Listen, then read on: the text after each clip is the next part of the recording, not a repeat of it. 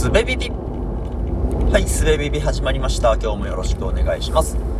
この間、あの高速道路のパーキングエリアに寄った時に、トイレの手洗い場に、えー、ちょっと張り紙がしてあって、それについてなんですけど、あのね、えー、水が出るまで手をかざしてくださいって書いてあったんですよ。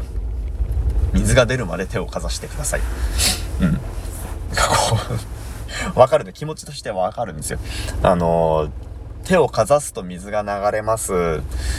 なんだけども、それで手をかざして水が流れなかった時に、手をかざしても水が流れないじゃないかというクレームがねあったのか、想像しただけなのかわかりませんけど、それに対していや機器は故障してないんだから、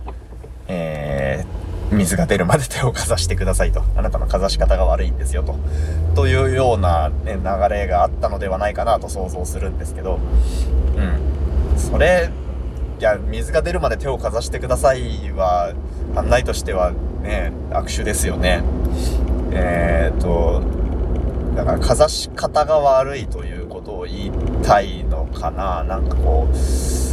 あのあれですよ、絶対に雨乞いが成功する方法みたいな話で、あの雨が降るまで祈ってくださいというのがあるんですけどそれと同じですよね、うんえー、水が出るまで手をかざしてくださいとね、どう、どういう風に、えー、言うといいんでしょうかね、うん、おそらくその手をかざしても水が出ないというえー、っと状況の改善方法としては、うん、あというかなんかそこで起こっている問題原因としては、えー、かざす時間が短い、さっとさっとかざすだけで、えー、センサーの域値を超えないとかねっていうのがあるかもしれないし、かざす場所が悪いというのがあるかもしれないし、うん、なんかねそれをうまいこと、えー、張り紙でね。張り紙じゃなくてもいいんだけど、張り紙で解決する文言があったら教えてあげたいなと思ったんですけど、う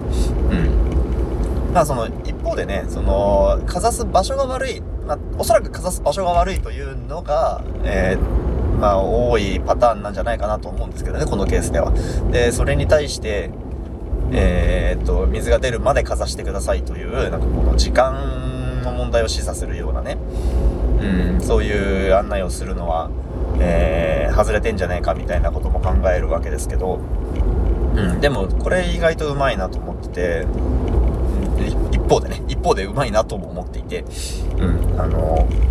出るまでかざしてくださいということは、まあ、かざせば出るんだなっていうことがね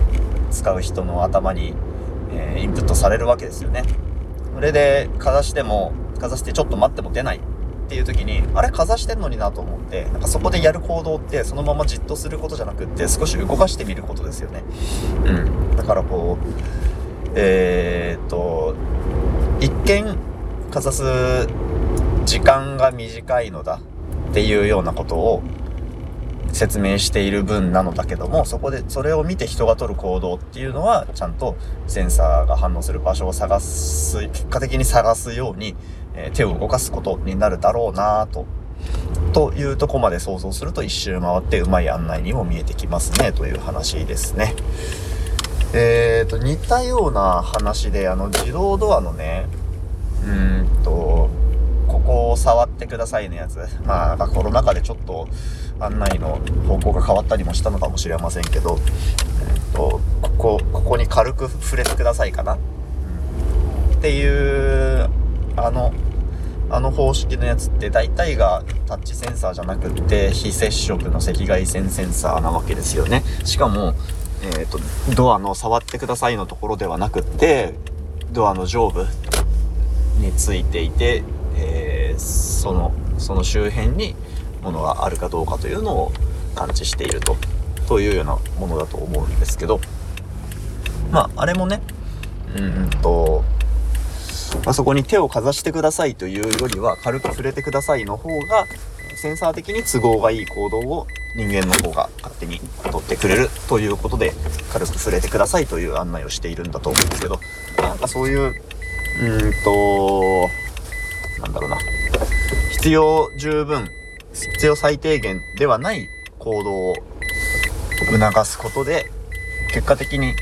ストレス少なく